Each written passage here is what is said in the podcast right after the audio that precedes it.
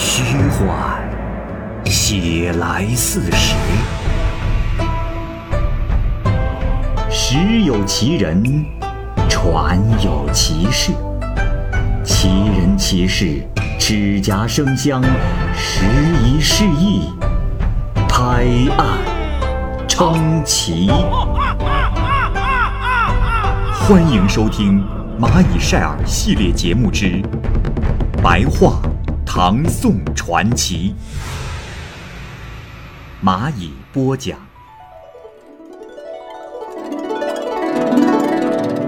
《无双传》原著作者薛条。王仙客是建中年间朝廷大臣刘震的外甥。当初仙客的父亲去世了，他呢就随着母亲到了外公家。刘震，也就是仙客的舅舅，有一个女儿叫做无双。无双呢小仙客几岁，都是稚气未脱的幼童。自幼，两个人便在一起嬉戏玩耍。刘震的妻子呢，经常开玩笑的把仙客叫做王姑爷。就这样过了好几年，刘震对于寡妇姐姐以及抚养仙客，始终是非常的尽心。一天，姐姐王氏生病，这病情是日加的严重，便叫来刘震到他跟前相约说：“弟弟。”我只有这一个儿子，对他放心不下，可想而知。只恨不能看到他成婚、出世的那一天了。无双端庄秀丽，聪明灵慧，我从小就喜欢她。将来不要把她嫁给外人，啊！我。就把仙客托付给你了。你要是真的能答应我，我就是死了，也没什么遗憾了。刘震说：“哎呀，姐姐，眼下专心养病才是重要的事情，不要为别的事情再自寻烦恼了啊。”然而，刘震的姐姐最终还是病入膏肓，去世了。仙客护送母亲的灵柩回襄州、邓州那边的老家安葬。扶丧期结束之后，仙客就思量道：“唉，母亲已走，我自己的身世是这样的孤独无助。嗯，应该尽早婚娶，多有些子女为王家传宗接代才是。啊，现在无双也已经长大成人了。”只是舅舅会不会因为地位尊贵、官职显要，从而废弃之前的婚约呀？于是，他整理了行装，又来到了京城。当时，刘震任尚书租庸使，门庭若市，热闹非凡，来往的人都是达官贵人。仙客见过舅舅之后，就被安置在了学馆中。跟刘震的门生在一起，舅舅跟外甥之间的情分啊依然如故，只是丝毫不提有关于择吉娶亲的事。他呢，有时偶尔会从窗缝中偷看到无双，看见无双姿容美丽，气质典雅，如同仙女一般，仙客就爱慕的要发狂，唯恐这门亲事不能实现，于是。他就卖掉了行李背囊，得数百万钱。舅舅舅母身边的侍从使女知道那些小厮奴仆，他都赠送过丰厚的礼品，还为此特设酒席请他们。这样，中门以内他都可以随便的进出了。各家表亲在一起时，他都恭敬的对待他。后来又遇上了舅母的生日，仙客买了新奇的礼物献给舅母。是用雕刻过的犀角和玉石做成的首饰，舅母看到是非常的高兴。过了十来天，仙客派了一位老年妇女向舅母提起求亲的事。舅母说：“啊，这也倒是我的愿望。呃，我马上就回去和你舅舅商议此事。”就这样，又过了几天，有个丫鬟偷偷的过来告诉仙客说：“公子，不好了，我刚听到夫人跟老爷提起求亲之事，老爷说，以前就并未答应过公子，还说公子这样说，恐怕事情有些不妥。”仙客一听是灰心丧气，一夜都没有睡着。就怕舅舅不同意这门亲事，但是他仍然对舅舅是恭恭敬敬，丝毫不敢懈怠。这一天，刘震前去上朝，到太阳刚升起的时候，就忽然骑着马跑回来了，是大汗淋漓，气喘不止，只是说：“快来人呐，把大门给我锁上！把大门快点给我锁上！”一家人是惊慌失措，不知发生了什么。过了好一阵，刘震才说：“嘿，泾原的士兵反叛了，姚令言领兵杀入了含元殿，皇上逃出禁院北门，这文武百官都追赶皇上去了。我是挂念妻子儿女，所以暂时回来处置家事。呃，快把仙客叫来，帮我料理家事，我把无双嫁给他。”仙客听舅舅这样说，是又惊又喜，连连拜谢。刘震就忙命人把家中的金银缎帛装了十二匹马，对仙客说：“呃，仙客啊，你换上下人的衣服，押送这些东西，从开远门出城，呃，到一家偏僻的客店先安顿下来。我和你舅母以及无双，从启厦门出城。”沿城绕行到开远门跟你会合，可听清楚了？仙客就照舅舅的安排去做了，直到日落时分，仙客在城外的店中等了许久，也不见他们的身影。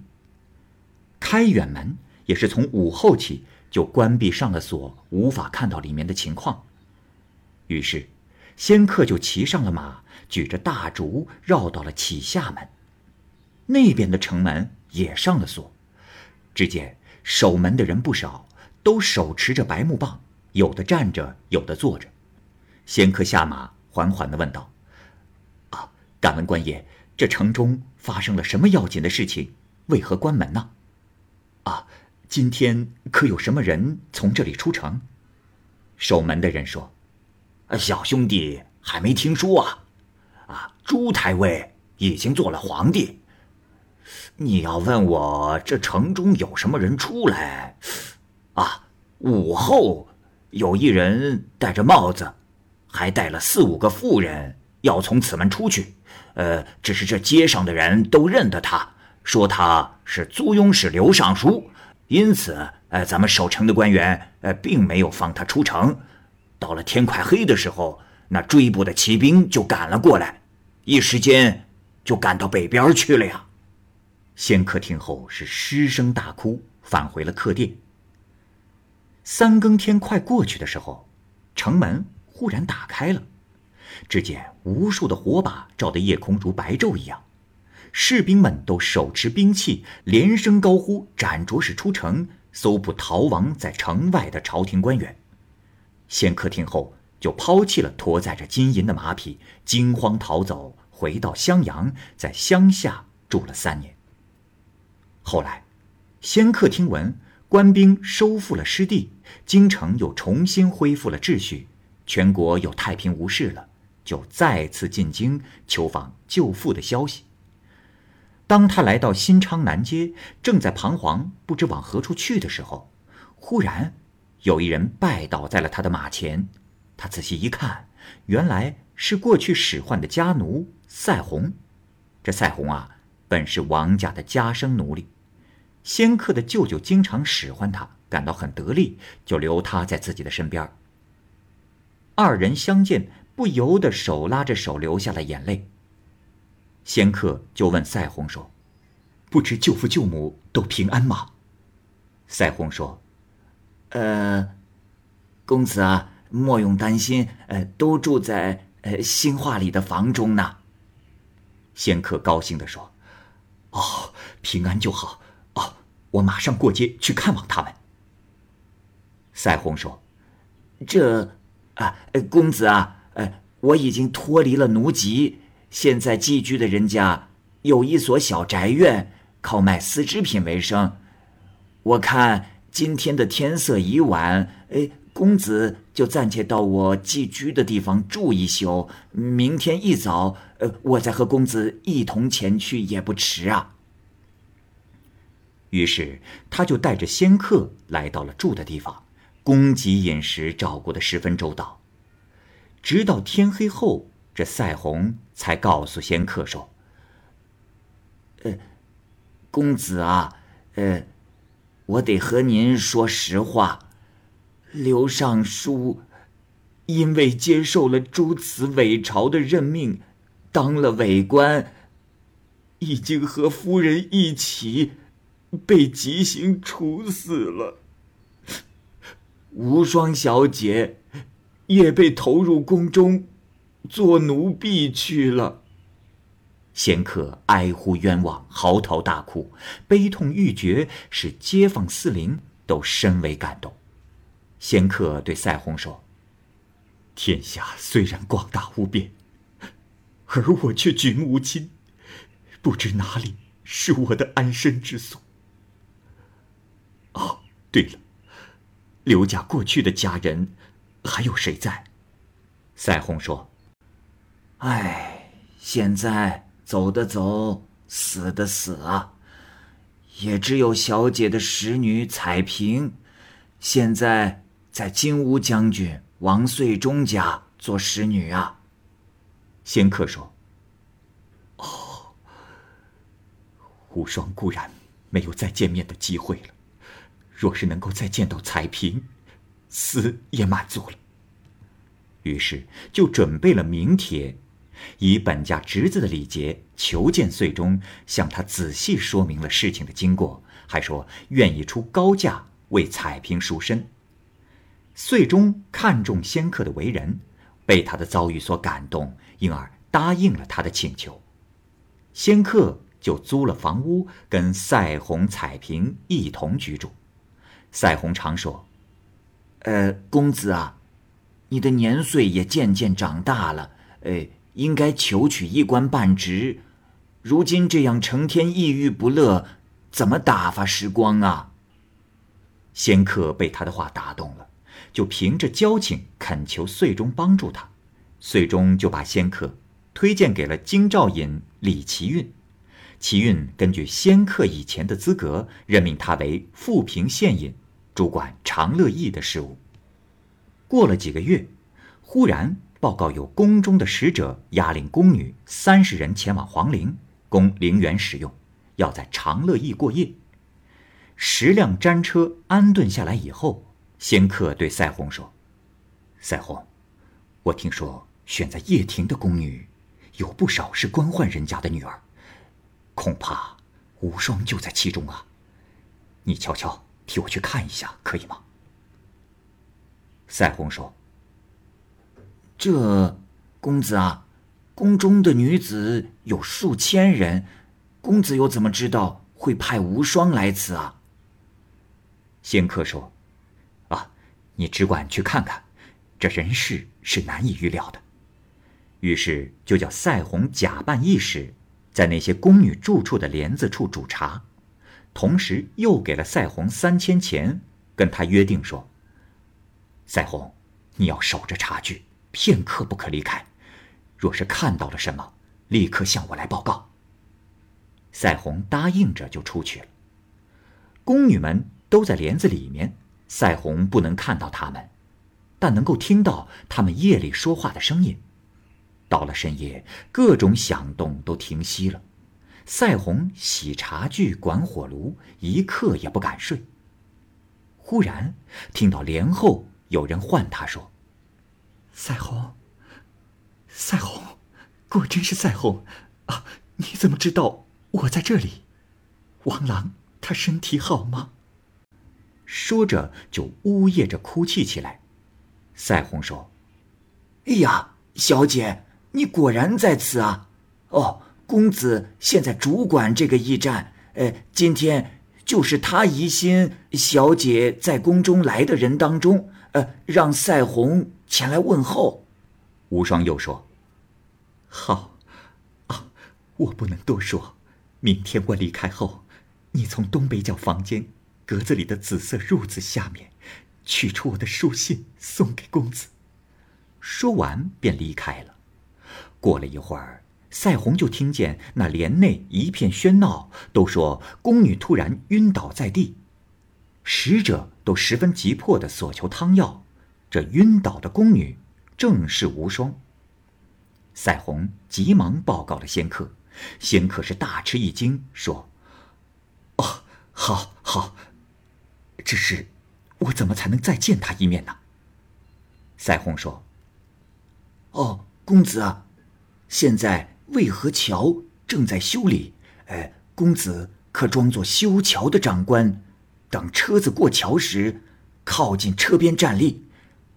若是小姐认出来公子，一定会掀开帘子，到时公子就可以看见她了。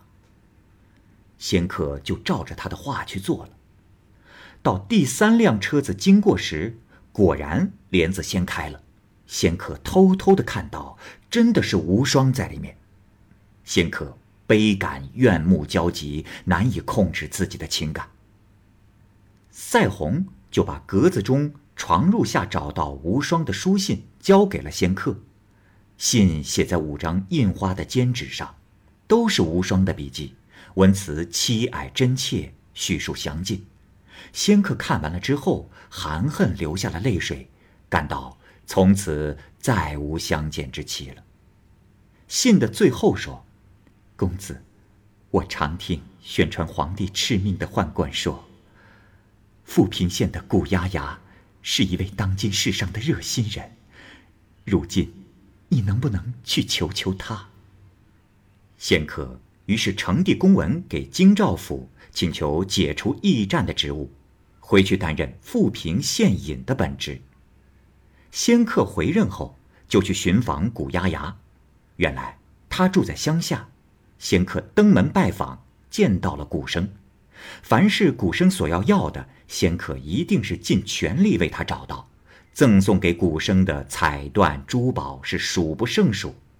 一年过去了，仙客始终没有向古生开口。仙客任职期满后，就在县中闲居。这一天。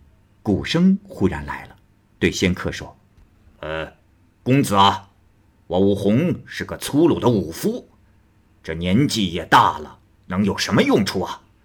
公子对我的情分实在是深厚，我观察公子的心意，好像是有什么事情想要老夫帮助。公子不妨说出来，我是一个知恩图报的人，感谢公子对我的深情厚谊。”我愿意粉身碎骨报答公子真。于是仙客含泪下拜，把实情告诉了古生。古生仰面朝天，用手连连拍打自己的头，说：“哎呀，这件事情可太不容易办到了呀！呃，但是公子莫慌，呃，我可以试试看。呃，只是公子不要指望。”短时间内有结果呀。仙客拜谢说：“啊，多谢恩公，我只求活着的时候能够重新见到无双啊，又怎么敢用时间的早晚来限制恩公呢？”此后就又过了半年，没有任何的消息。这一天，有人敲门，原来是古生托人送来了书信，信中说。公子啊，派往茅山的使者回来了，请公子来我这里一趟。仙客就骑马赶去，见到了古生，古生却一句话也不提那件事儿。仙客就问使者在哪里，古生说：“啊，那人已经被我杀了。呃，请公子喝茶。”深夜的时候，古生又对仙客说：“呃，公子啊。”这府上有没有认识无双的女家人呢？仙客说有一个叫做彩萍的婢女认识。仙客接着就把彩萍带来了。古生仔细的打量了她，一边笑一边高兴的说：“嗯，好，呃，暂且留下彩萍住几天，公子就先请回吧。”后来过了好几天，忽然听见有人传说，有大官路过本地，是去处置皇陵里的宫女。仙客心中很是奇怪，他就让赛红去打听处死的宫女是谁，没想到。正是无双，仙客嚎啕大哭，叹道：“啊，唉，本来寄希望于古生，现在无双也死了，我该怎么办呢？”他痛哭流涕，不能控制自己。这一天深夜，仙客听到急促的敲门声，等到把门打开，来人正是古生，他领着一乘竹轿进来，对仙客说。公子，这里面就是无双，呃，不过现在已经死去，但是心口微微有点热气，啊，后天就会醒过来，用少量的汤药喂他，一定要安静隐秘呀。说完后，仙客就把无双抱到了内室，独自守护着他。到了天亮时，无双全身都温暖了过来。他睁眼看见了仙客，哭了一声，就又昏迷了过去，一直就直到那天的半夜，才算恢复了过来。古生又说：“呃，还有一件事，呃，暂借赛红，在屋后挖一个坑。”土坑渐渐的挖深，这时，古生猛地抽刀，将赛红的头砍落在了坑中。仙客是又惊又怕。古生说。啊，公子不必害怕，今天的事足以报答公子对我的恩德了。最近呢，我听说茅山道士用药的本领很大，呃，他的药服下之后，人会立刻死去，三天之后却能复活。我就派专门的人去求索，终于得到了一碗。昨天晚上，我让彩萍假扮宫中的使者，声称。无双是叛臣的子女，赐他服下这药自尽。呃，到了园林中，我又假称是死者的亲戚，用一百匹丝绸赎得了他的尸体。这一路上经过的驿站，也都被老夫重重的贿赂过了，所以绝不会泄露此事。茅山使者和抬轿子的人也都在野外被我杀了。老夫为了公子。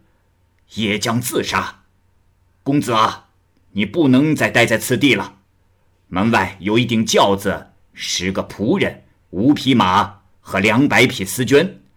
公子五更时分就带着无双立刻出发，从此改名更姓，浪迹漂泊，以避祸害吧。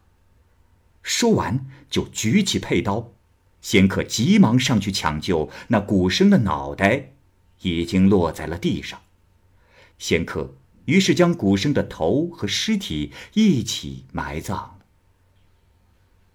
仙客一行天不亮就启程出发，流浪于四川各地，后来又顺三峡出川，寓居于河北江陵，一直没有听到京城中有关此事的消息传闻。仙客于是带着全家回到襄州、邓州一带的自家别宅中。和无双白头到老，子孙成群。嘿嘿，人生中的离别聚会实在是太多了，很少有比得上这件事儿的。可以说，这是古今从未有过的奇事。无双遭遇动乱的年代，家产被抄，本人也被莫为公婢。然而，仙客的决心至死也不能动摇。终于遇到古生，用离奇的手法取回无双，为此冤死的有十多个人。又经过艰难流窜之后，得以返回故乡，做了五十年的夫妻，这是多么神奇的事啊！好，这个故事就先讲到这儿。欢迎您继续关注蚂蚁晒尔系列故事《白话唐宋传奇》。感谢您的收听，我是蚂蚁。